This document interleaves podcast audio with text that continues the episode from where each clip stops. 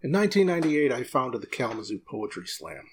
I did it because I had a few talented friends who needed a place to take their art to the next level, and because I knew there had to be more voices out there waiting to be heard, and because I wanted to go to an open mic where at least two out of three poems didn't suck. My name is Tracy Smith, and this is the Kazoo Slamcast. This is Slam. Later, like the poems are like, you dirty fucking whore. But this is one of the good ones from the beginning. My ears reach into the suburban noise of It was a question asked in one naked moment that never crossed lips. I am the smith. I am the poet. I am the Industrial revolution No longer bright as fireflies of gold. Finding how wonderful we are, we form the sweet nature of the future and the reasons that we sing. This week's Kazoo Slamcast is a flashback because I fucked up. Don't worry, it won't be the last time.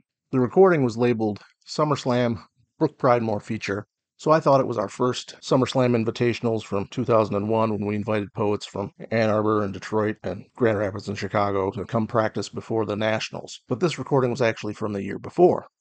So this recording features the 2000 Slam team against the runners up of the 2000 Slam team and a few other folks.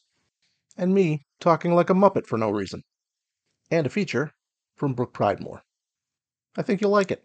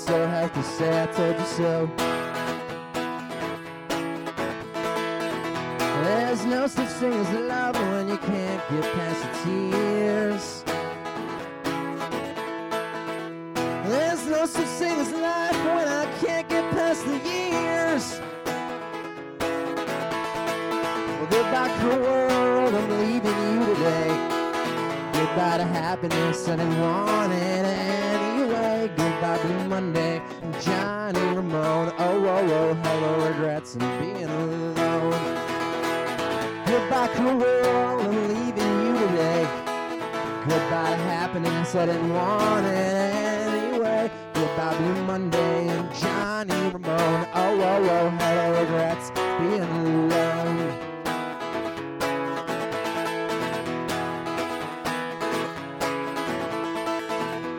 Was walking down the downtown mall the other day and I bumped into Dawn Saylor standing there in front of Harvey's on the mall. But for some reason I kept calling her Brook, which is also my name, so it made the conversation very confusing, but she went along with it. And actually, I said to her, Hi Brook, how's it going? And she said, uh, okay, Brook, how are you? And I'm like, oh, okay. Uh, just working and then drinking and playing guitar and drinking and sleeping and drinking and I already said drinking. I said I worked up this little number and I wanna I wanna sing it for you. And it goes like this. Gamblers down and wrestlers in a sleep. The moonlight spills on comic books and superstars and magazines. An old friend calls and tells us where to meet. Plane takes off from Baltimore and touches down on Bourbon Street. We sit outside and argue all night long never seen but never been inside with me. Sunday comes and all the papers say the money paid for all the days I've lived awake but half asleep. I've been downhearted, baby, ever since the day we met. Goodbye, cruel I'm leaving you today. Goodbye to happiness that I wanted anyway. Goodbye to Monday and Johnny regrets being alone. Goodbye, cruel world, I'm leaving you today. Goodbye to happiness that want it anyway. Goodbye, Blue Monday and Johnny Ramone. Oh, oh, oh, hello, regrets being alone. And even if you ask, I'll only tell you that it's fine. It must have been all acid back in 1999, which isn't quite as funny as when I sang that line last year. Well, she said that someday the things will be okay. And I said that there's a reason that they call it someday.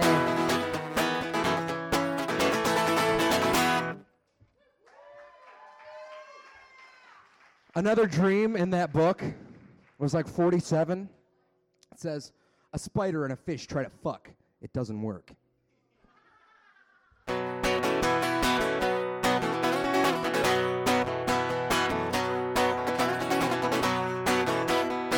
haven't gotten sick of this song yet, so I'm trying to play it to death. You tried at 17. Well, I've wanted for all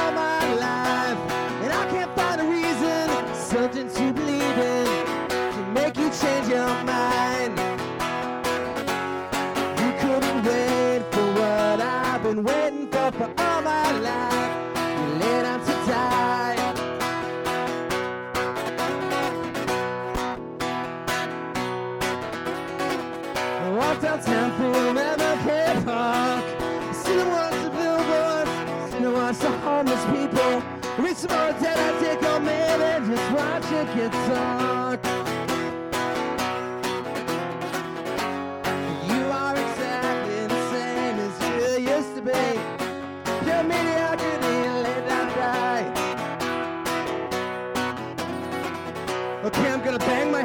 30 seconds straight. Somebody time it and let me know when I can stop. You ready?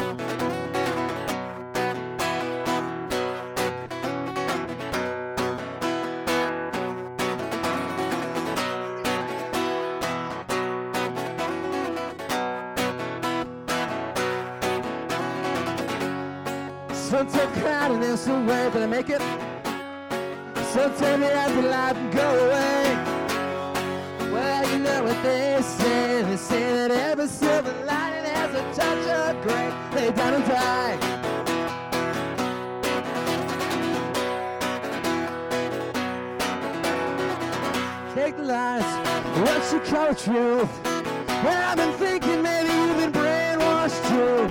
I hope you're happy with the life you left behind. I hope you're happy, no I don't, I hope you die. Cause I can wait for what you were waiting for for all your life. You're laid out to die.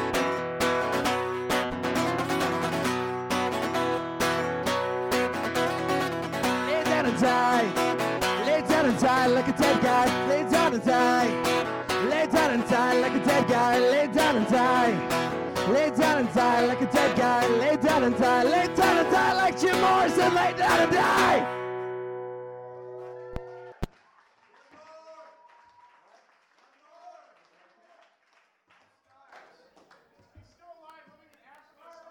What? Oh, they said one more.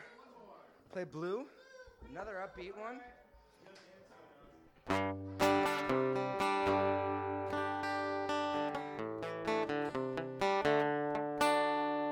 Okay, but I'm going to do the Calypso version of Blue.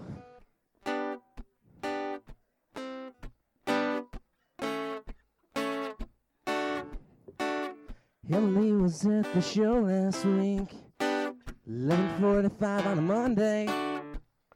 I was at the end of my rope smoking two jars at once. And she said, But you gotta see, it's not just me.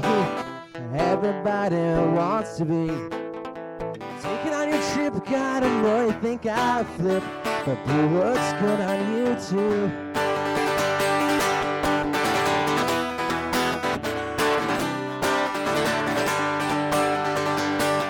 Drew was down to soul coffee, singing songs about how we do it again, and everyone was talking, man, and no one really cared too much. So my God, I'm thinking about giving up, and I said, but you gotta see, it's not just me. Everybody wants to be. You're not dancing. Take a trip, gotta know, think I flip. But blue looks good on you too.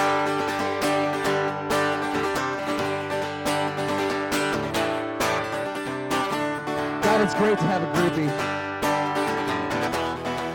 Even if she won't sleep with me.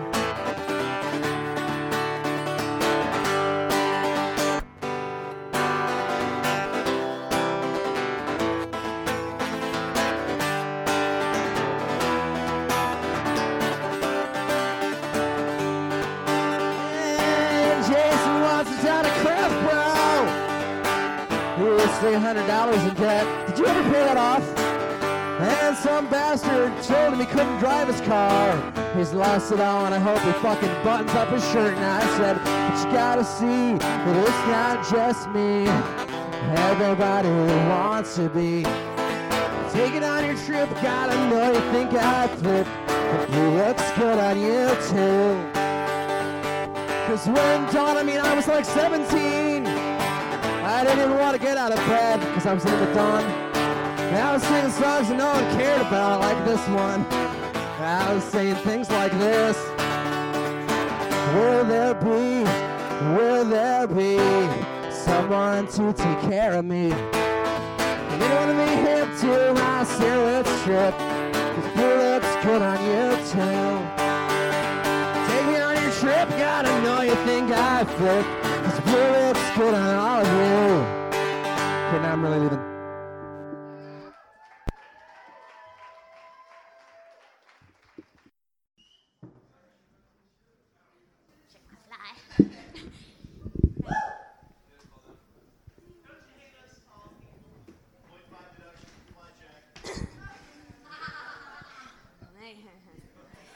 Okay, uh, this poem is originally entitled Craft Brow. But tonight, one night only, it has a subtitle Prelude to the Battle. And it's. And it's just a little reminder for everybody that's here tonight, that's performing and judging and cheering and influencing why we're here. It's not about points. It's not about nationals. It's not about nationals. It's about what we're making here, all of us together.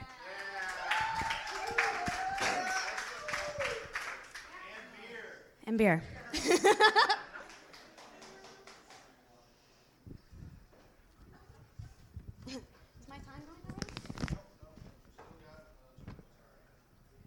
Going already? This place is a center, a shortcut in a complex network. Here I find the self I've been circling. Here I find the shining eyes of rabbits and monkeys and poets. This is a place of connection and exchange where what you give is swallowed. I am new each time I walk out these doors, my belly full digesting my friends' words. So this place has drawn us here, and what, pray, shall we make? There is a reason I'm here, if only to shine when I can, and I got this feeling that something's going to happen. There are no accidents or coincidence. There is always a balance, and I am always moving. As I move, I make, acting and reacting with, with what I encounter. affecting and affected as I go, creating, making, collecting, adapting, leaving footprints and carving paths. And I found myself here in the company of madness. I drink in the words and spill my own and float and dance and celebrate this thing that's being made. There is an energy always when a person is here on this soapbox. I see it, I feel it. And even when the poetry sucks, the courage is there. Do not abuse this place. As you speak here, you are shifting this center. Treat this house as sacred and be aware of how you leave it.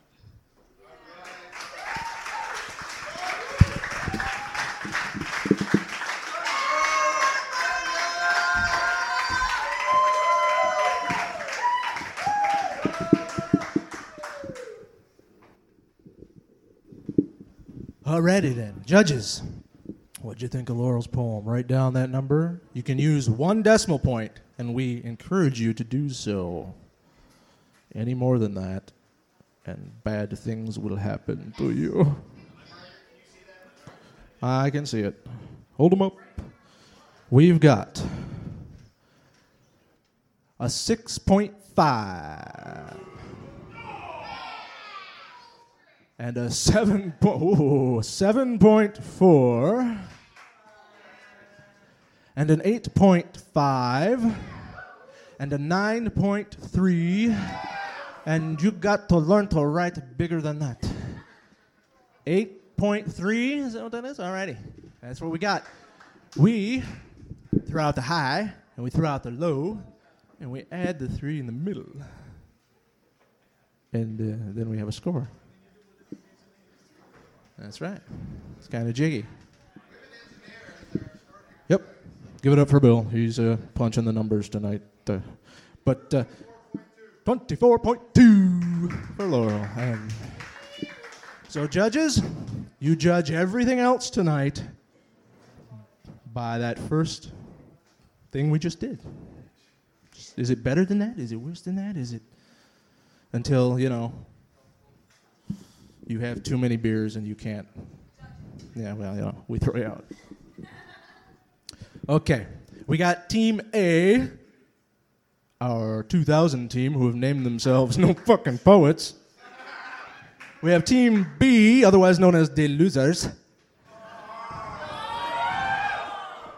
Hey, man. Who said life was fair?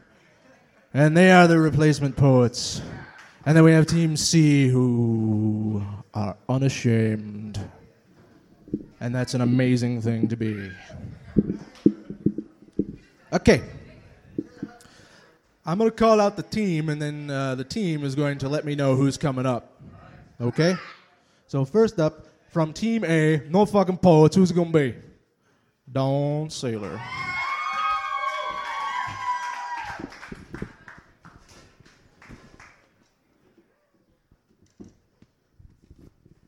Right, here we go, man. I'm kind of tired, so deal with it.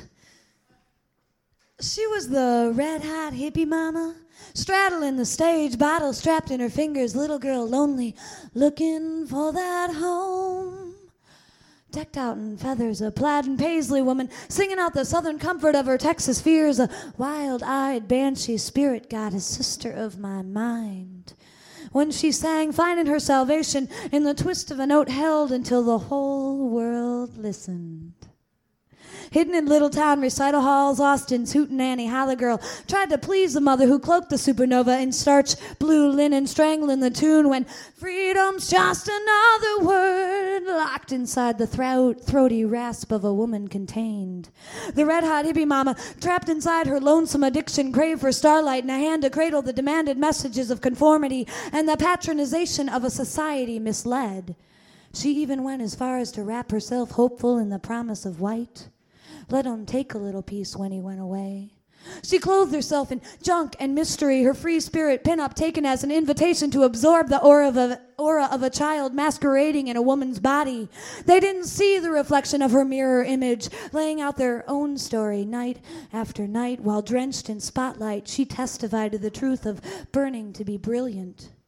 She was the red hot hippie mama at the Avalon in the Monterey with the Frisco brothers asking, Didn't I give you nearly everything that a woman possibly can? The ballsy chick belting out the B flat fifth of her life, a dissonant chord banned by the church in medieval times, Queen Mama playing a man's game.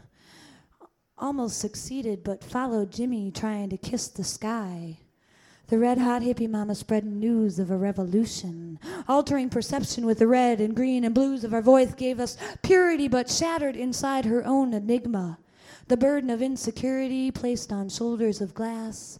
She left her memories on an altar made of stone words. It was time exacting the price of being lost in the cosmos and flying too high. When she sang, the whole world listened too late. So bye, bye, bye, baby, bye, bye.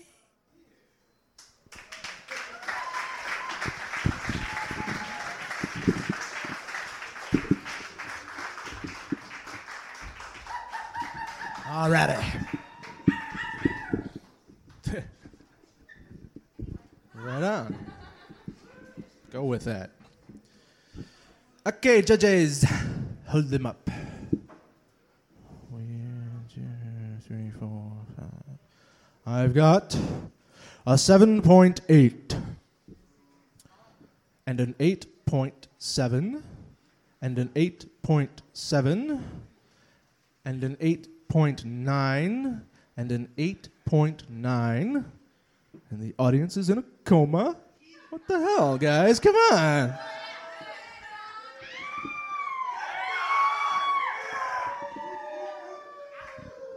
That's more like it. That's more like it.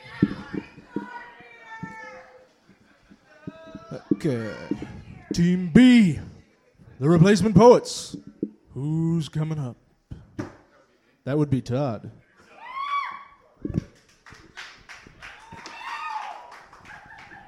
I am become the omnipoet. I have retroactively influenced all the poets before me. It was me Kerouac was praying to on the Brooklyn Bridge, who tore Yeats' world apart, who drove Pound insane. I was the vision Coleridge was writing about in his opium-induced trance, blown apart by some intrusive errand boy. That was me, you see. Coleridge was a pretty good poet for an Englishman. So I sent an errand boy to save his life because my image, made real by pen and paper, would have destroyed everything. And it was me Shakespeare was writing about. You know, that story about my romance with that girl belonged to a family that didn't get along with my family. That was me. But Shakespeare had it all wrong. I never killed myself. I knew the chick wasn't really dead. I had merely grown tired of dating underage girls, too young to understand my big, giant poet jokes. And it was me, not Zeus, who seduced all those Greek women. And I didn't have to turn into no bull, swan, or golden shower to hold them in my arms. Those were lies told to mortal husbands to explain all those baby poet demigods running around. Those beautiful, dark haired women came to me willing, and I gave them all the big, giant poet love that they could handle. I was the one who spoke to the prophets in their dreams. Revelations was all mine. I foretold the Messiah. Nothing has been said since the garden that I have not said first. I am not God, and I am not Satan, but I am their mouthpiece and the mouthpiece of all that has been and ever will be. World will not end. Amen. So listen to me very carefully this would be the time to join my bandwagon.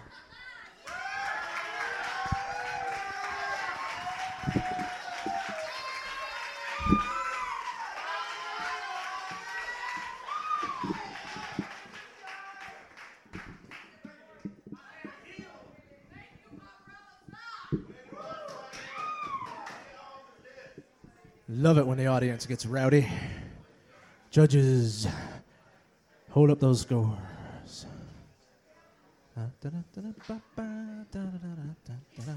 We've got an 8.9 and a 9.1 and a 9.1 and a 9.1 and a 9.7.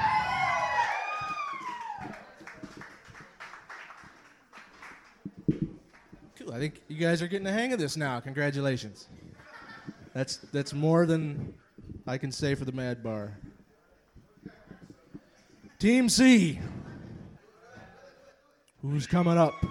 Who's unashamed? What is his name? Eh, Jason.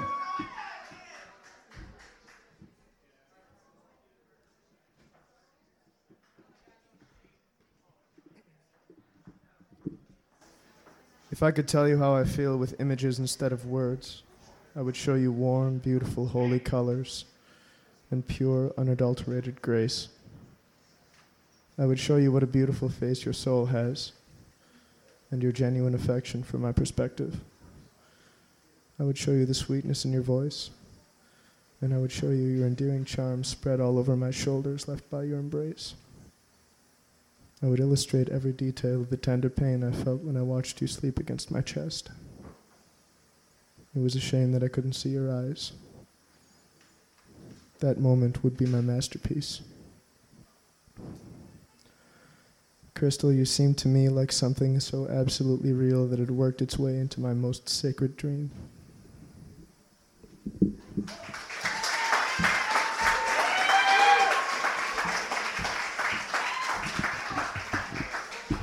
Alrighty, that was Jason. Right on.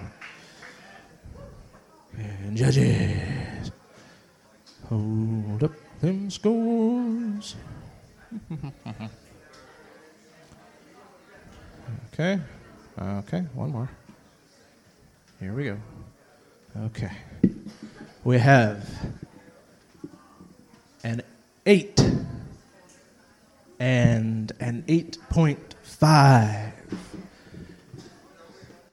and a six.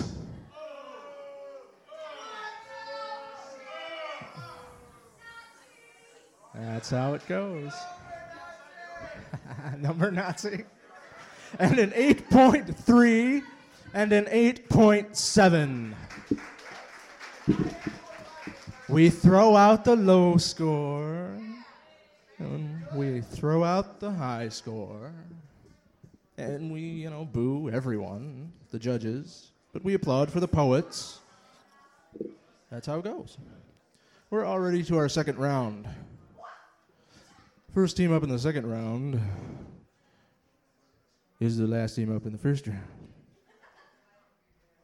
So, you guys don't know what's going on, do you? team C Team C, unashamed. Our pickup team. Who's coming up for Team C? James. Give him a big hand. I've missed all of you that I know. All right. you have impacted upon me like a meteor to the moon. You have carved and created a sense of compassion within my consciousness, some of which I don't understand, or love, or love to hate, or love to forget and not remember.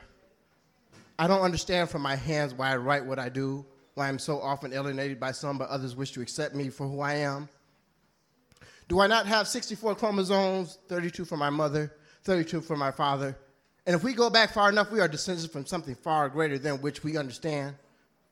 We wish aliens to come visit us, yet we alienate ourselves amongst each other. Must everything be classified and coded within the Dewey Decimal System? Does this really help us? I feel it hurts us more in the end. Or love, my race, my face, my glory for all of its beauties and foundations. I want my ancestors to be proud of me. I want them to know that their bloodshed was not in vain.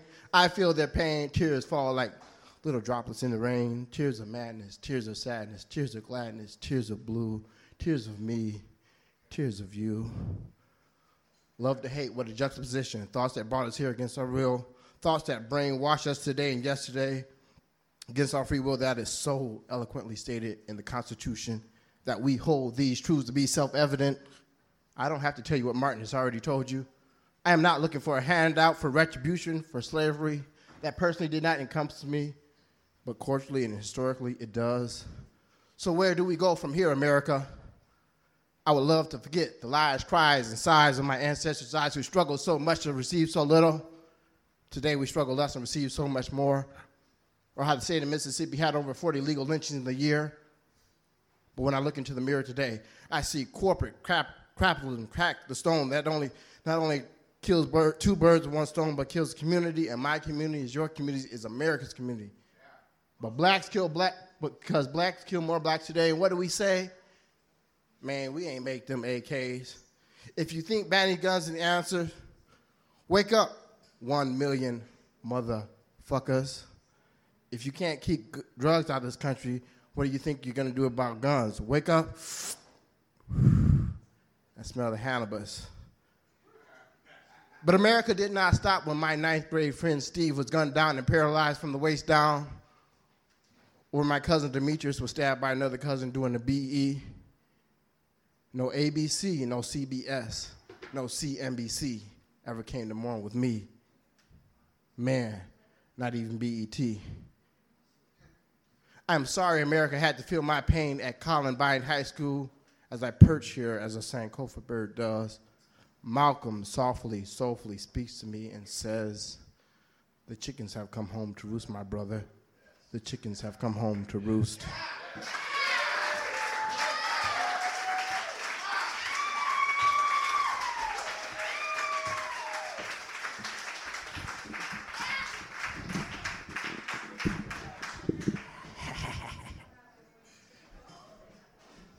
One judge, two judges. Okay, already.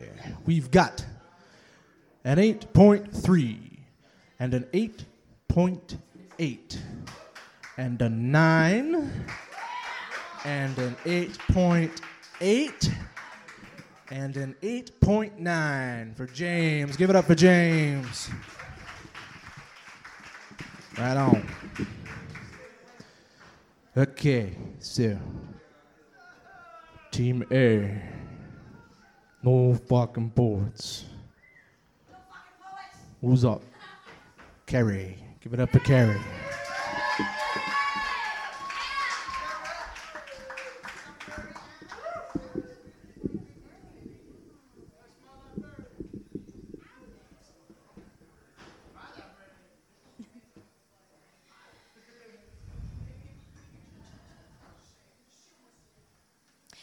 I'm staring down 30 with a steely gaze because it's quickly creeping up on me with more stealth and menace than I'd originally bargained for.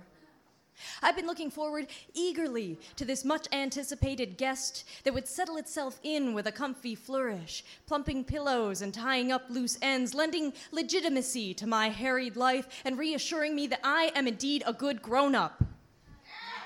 Instead, I'm flipping through faded mental photo albums and turning them into scorecards.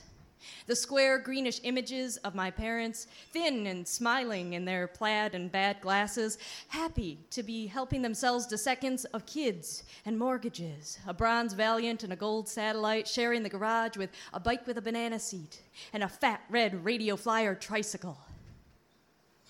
I had a marriage and a mortgage once but hardly simultaneously, since we hung our broken dreams on that house, and six months later I was standing in stocking feet on the coffee table, a beer in one fist and regrets in the other, proclaiming loudly to nothing that it was now my house. Because I'd spent five fewer minutes in court that morning than I did in the rusty line at the DMV dusting off my old last name.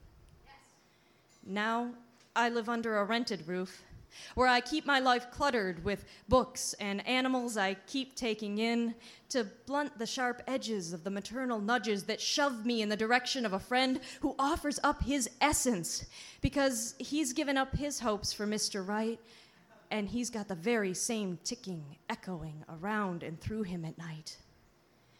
And lately, It's been louder than the whispers to wait, because maybe there's still time to wrap a little one in love instead of legal agreements. But the grains of faith in my hourglass just keep pouring themselves out all over the ideal images of what my life was supposed to look like by now until I can barely see them anymore.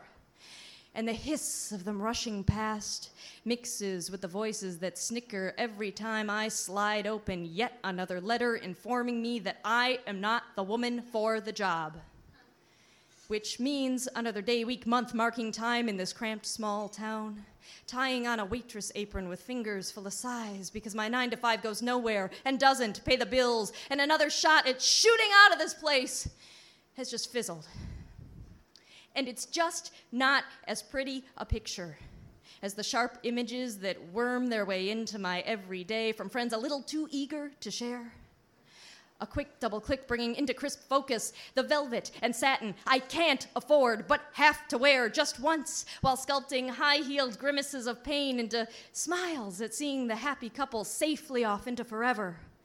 Or the newlyweds navigating an icy mountain safely in the bright Norwegian night or the curriculum vitae, longer than my still unpublished chapbook, safely guaranteeing tenure, or the contented roundness of the newborn safely home and sound asleep, and there is nothing safe in my life. At 29 years, 11 months, and the 11th hour.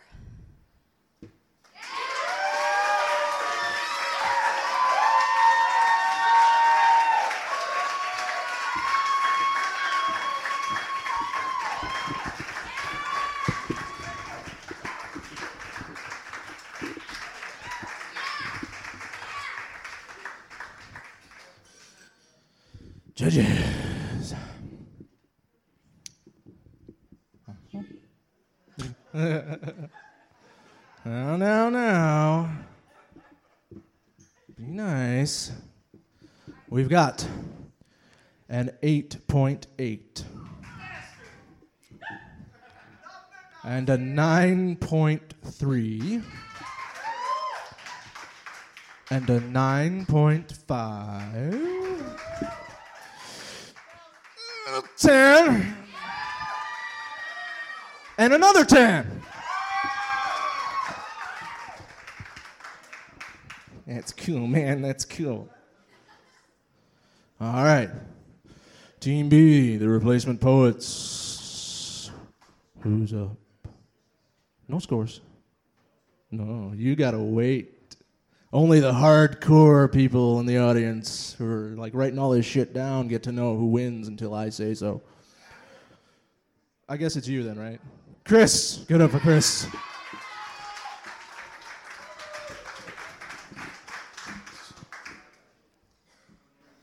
This piece is for my Aunt Judy. Sometimes the night whispers to us of a loved one's. A face from a passing car, a scent from a store window, but this time it's walking by a bar, the bustle and rub of people, background honky tonk blues bellowing from the jukebox, and the star spun dark spills out the name Judy.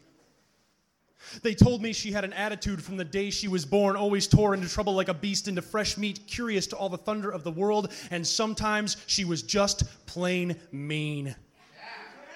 Left home at 13, seeking freedom, good fortune, in the heat of Alabama, years of bar brawls, broken bones, and beer. In Savannah, ran a busted up sawdust saloon, played cook, bartender, barkeep, bouncer. She wore black eyes like makeup, constantly saying, You should have seen the other guy. then she moved back to Michigan, slowed down, and lived comfortable. In 78, I was born not long after she had lost her own child. It seems somewhere there was a connection made, some mystic connection between me and her. Some of the best snippets of my childhood were spent with her, telling stories, playing cards. She would give me bits of wisdom as I got older, simple magic and dusty spells. The older I got, the wiser she was, and she always knew what I was thinking. She'd always ask me whether I was eating or not. You're just getting too damn skinny. You're just getting too damn skinny. But the busier I got, the less I saw her, stopping briefly to chit chat over cigarettes and old movies, but barely able to stay for an hour. And then one day, I came home to a message that she had to see me. There was something she had to say, and I walked in to tears and a fear folded face as she took me by her arms and told me she had lung cancer.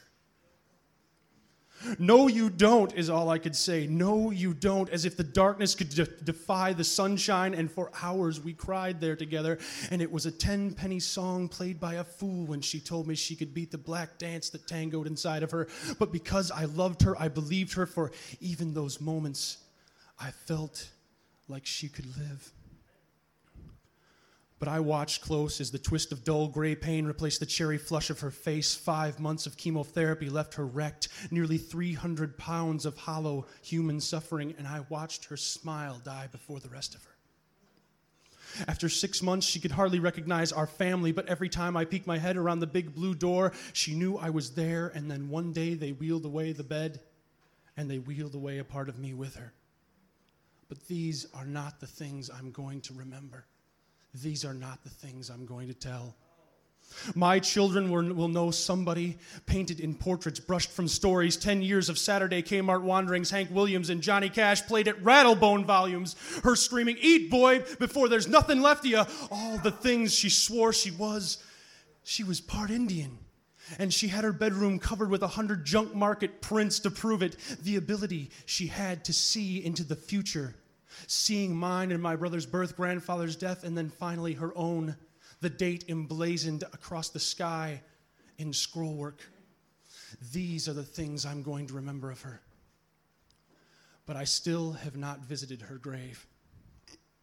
Somewhere inside of me, I am believing she is still breathing, driving her black minivan somewhere in Alabama with cigarettes in one hand and a dream catcher in the other. And someday I will see her, hug her until my arms fall off, and step back and say, Aunt Judy, I'm not as skinny as I used to be.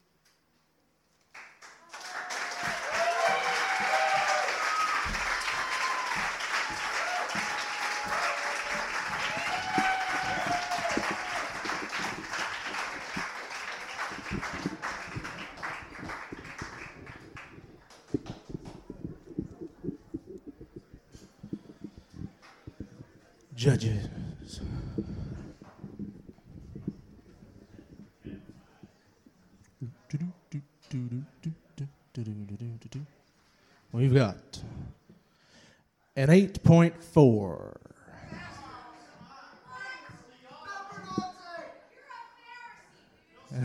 hey, man, come on.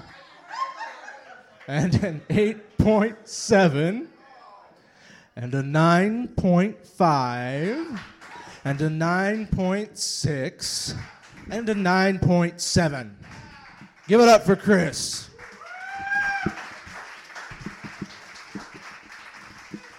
Right on. Okay, we're halfway through. We're halfway through. Right on. Third round, Team B, the replacement poets. Team B. Greg Bliss, ladies and gentlemen.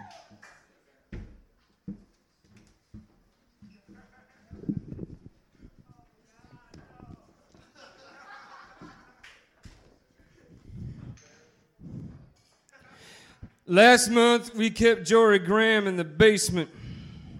Well, she really wasn't Jorie Graham. I mean, her wig was rather obvious and she wrote offensively bad poetry. That's why we put her in the basement. She just so happened to like the attention and did not mind being referred to as our gimp. I think she defined things she didn't understand by context. While the other children were being warned to not accept candy from strangers, we had a gimp in the basement. the month before Jorie, we didn't have a gimp. The basement was closed for renovations because we had received feedback from some of the gimps that our basement looked too much like the set of the Brady Bunch. The den, to be specific, only more humid. So we tore up the three inch pile orange shag carpet, pulled down the nicotine stained drop ceiling, dismantled the vinyl upholstered bar, boxed up the Gordon's gin, the Relski's vodka, Daddy's 34 cases of Old Milwaukee, and Mom's 10 year supply of Amaretto, peach schnapps, and Boone's Farm. Mama loved that basement before Daddy brought home his first gimp. The funny thing was, he didn't look like a gimp. He looked like, like, well, he looked like the postman. And, and, and, the postman always had an odd expression on his face, you know, because he was always free and laughing and full of welcomes. And how about them tigers? But today, he looked down on the floor. And the way Daddy looked at us, we knew we weren't allowed to talk to him.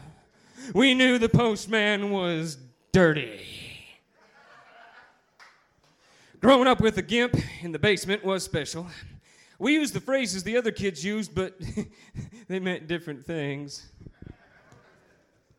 For instance, if my sister happened to mention that her monthly uh, visitor was here, it meant we got a new gimp. if daddy said, take out the trash, god damn it, it meant take the gimp for a walk. If mommy said she didn't feel in the mood, it, it, meant, it, it meant she wore herself out the night before beating the gimp. We never got spankings. The gimp took them for us. He was like Jesus. Looking back, I ponder fond feelings toward our dungeon of shame. Memorable gifts include the captain of the football team, my fourth grade Sunday school teacher, a cop that followed my mama home one afternoon, and a Jehovah's Witness. we gave him his magazines back when he left. Gifts didn't work out included my seventh grade PE teacher. She talked Daddy into wearing the gimp mask, and, and we couldn't get her out of the basement for a week. Mommy didn't like the goth gimp. When he thanked Satan after each beating, she said, It just wasn't fun anymore. But I will remember Jorie Graham, even if she wasn't.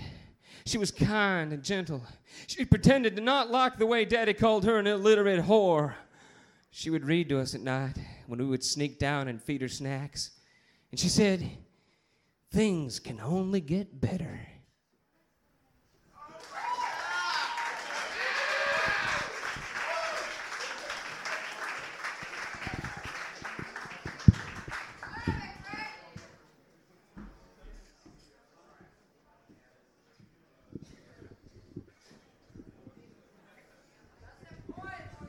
Thanks, Greg. That was touching. Judges, we've got an 8.8 and a 9.5 and a 9.5 and a 9.9 and a 10. Okay.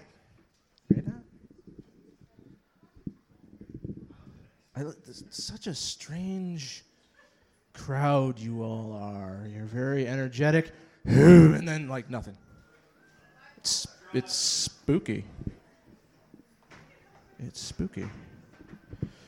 Okay, so Team C. Unashamed. Stacy.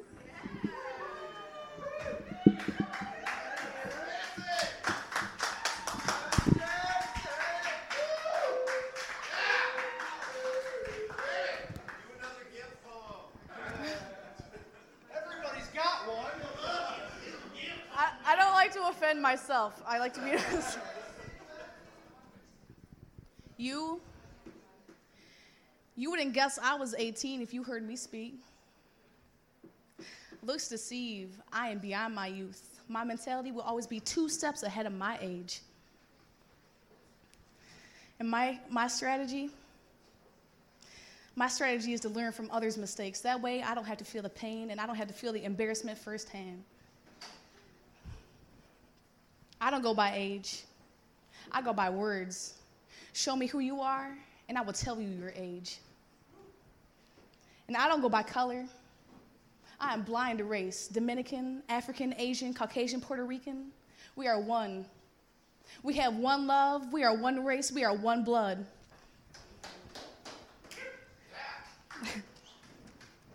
the world is painted with adolescence, immaturity, religion, race, age. Take this as learning experience. My age will fool you, and my race will sneak up on you from behind. But how will you view me after you hear me speak? Will it matter what I look like from the outside? I don't go by size. Show me your heart, and I will tell you your measurements.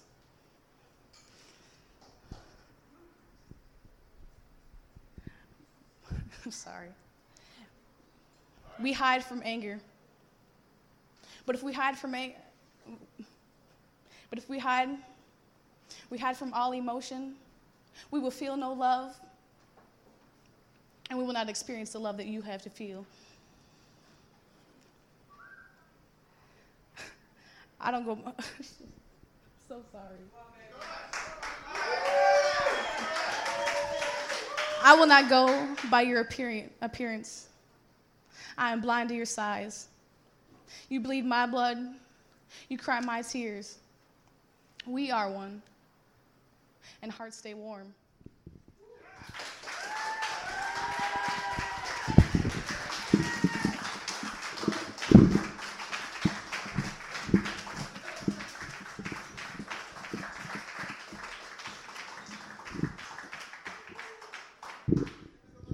Judges.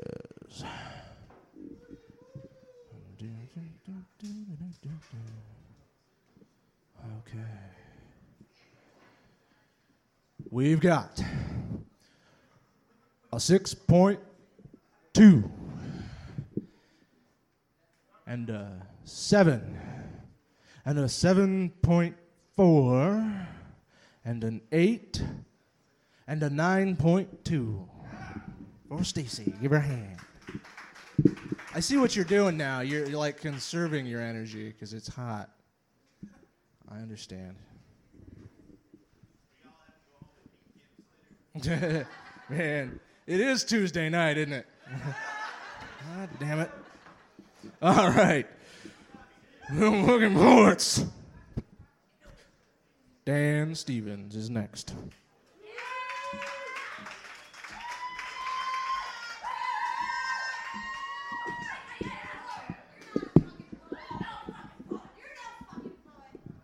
Fucko.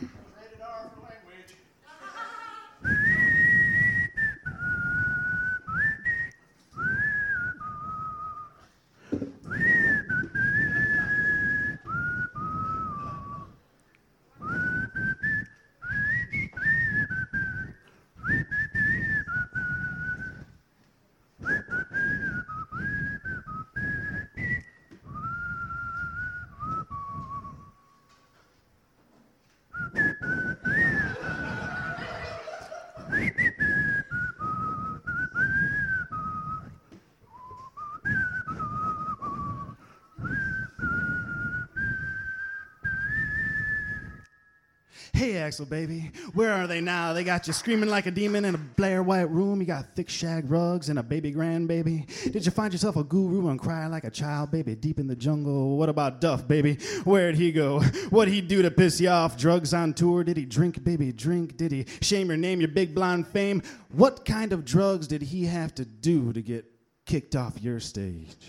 And what about the rain, baby, late in the year, falling like life and death and distortion? What about Slash and his snake pit, baby? I can wear leather, squeal, baby, squeal, cut a cord and a rail and a cheap record deal. I can wiggle with a mic stand tucked between my legs. I can thrust it like a cock, baby, and make a million dollars. Hey, Axl, baby, did you find a little patience, a little sensitivity and brownstone pride? We knew you loved her, had to kill her, had to put her six feet under. Wonder, baby, why it all dried up, blistered under those LA street lights, lost in lines of method, baby, lost in bargain bins behind the Grateful Dead.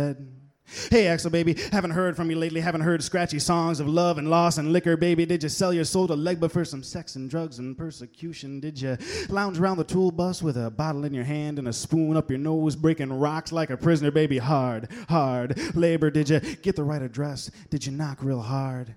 Hey, Axl, baby, don't you cry. Mold a new noise, hold a long note, baby. Follow the feedback round to the front. And don't you cry, baby. Don't you cry.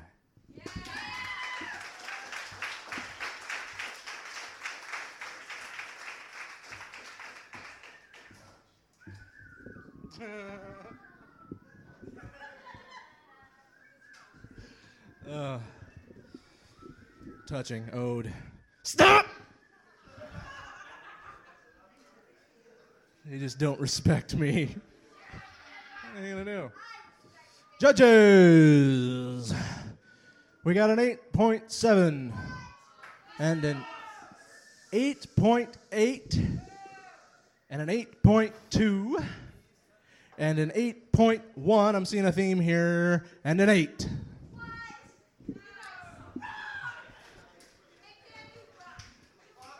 Oh, yeah.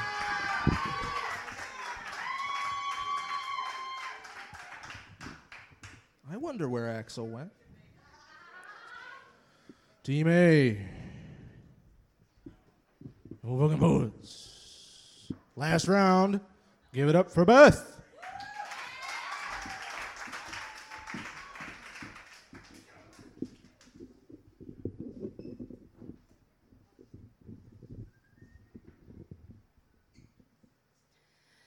Poem wriggles its thick finger under the bed sheets of my not so satin past, creeps through the kitchen at 2 a.m., lurks in the shadows cast by the full moon of the refrigerator bulb, and tiptoes back to bed before I can fully wake up. It pretends to snore as soon as I open my eyes, refuses to hold me, turns a cold shoulder to my midnight embrace. The pathetic, empty arm grasp that doesn't give a shit what the poem looks like, is willing to ignore the hairy back, sweaty pits, and mustard flavored morning breath just to sleep next to something. It always gets up too early before I'm awake enough to write it down. As my hand slips out to grip the skin of my pen, the poem's yanking a t shirt over its head and clicking the door shut. I won't see it again till dark. It always comes to bed late, when I'm already heavy with half sleep and dream crave, too tired to even touch it. Some days I set the alarm with hideous cuckoos and cock-a-doodle-doos, trying to surprise the poem and stun myself awake before my time. Attempt a little morning rhyme, a lot of assonance and a simile, like a scratch on the poem's still sleeping boxer-clad ass. When that doesn't work, I lean on one rough elbow and stare with sand stained eyes at its drool lined lips and sleep spotted cheeks, with sharp black hairs viciously ripping an otherwise slack jaw, everything soft and round, no gut sucking, muscle flexing poses.